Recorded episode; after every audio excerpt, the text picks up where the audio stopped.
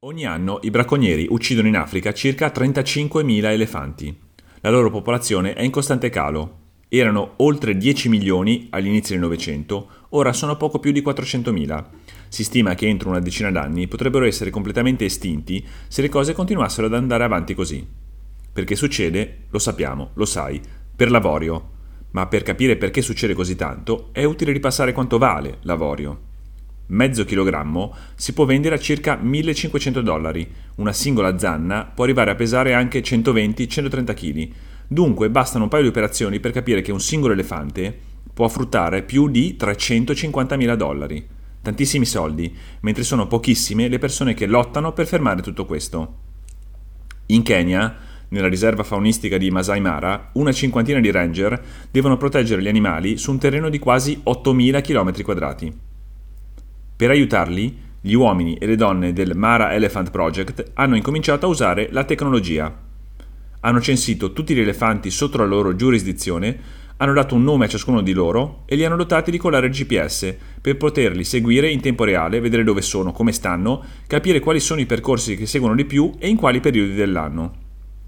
Su questi percorsi, che sono gli stessi seguiti dai bracconieri proprio per dare la caccia ai pachidermi, hanno posizionato una serie di fotocamere con rilevatori di movimento. Se la macchina nota qualcosa, scatta un'immagine. Funziona, ma troppo Ogni volta che passa un elefante, una giraffa, qualche piccolo animale o appunto un cacciatore di frodo, ai ranger viene inviata un'immagine. Sono così numerose che il personale è costretto a passare tantissimo tempo a guardarle, controllandole una per una.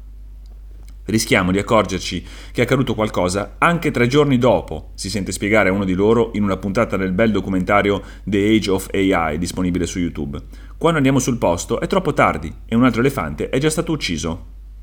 È per cambiare questo che sono intervenuti la ONG Resolve e la divisione AI for Social Good di Intel. Hanno messo a disposizione dei Ranger altre fotocamere, decisamente migliori delle precedenti.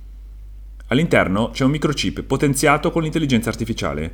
Dopo aver studiato migliaia e migliaia di immagini di umani e animali, ha imparato a distinguere gli uni dagli altri in base alla forma del corpo, al movimento, alle espressioni del viso. E scatta e poi invia una foto solo se sui sentieri vede una persona che non dovrebbe esserci, senza particolari differenze o difficoltà fra il giorno e la notte, come hanno dimostrato alcuni test sul campo.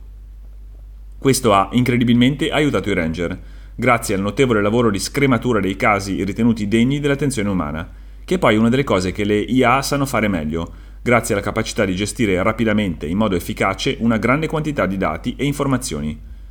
Questo ha portato a un taglio del 90-95% dei cosiddetti falsi positivi, cioè di quelle segnalazioni di movimento che però non riguardano una persona ma un animale. Soprattutto sono stati drasticamente ridotti i tempi di intervento. Se prima servivano circa tre giorni per accorgersi che una determinata foto immortalava qualcosa di sospetto, adesso bastano meno di due minuti. Due minuti. È un progresso incredibile che permette ai ranger di reagire e intervenire praticamente in tempo reale e che per gli elefanti si traduce nella differenza fra la vita e la morte, nel vero senso della parola.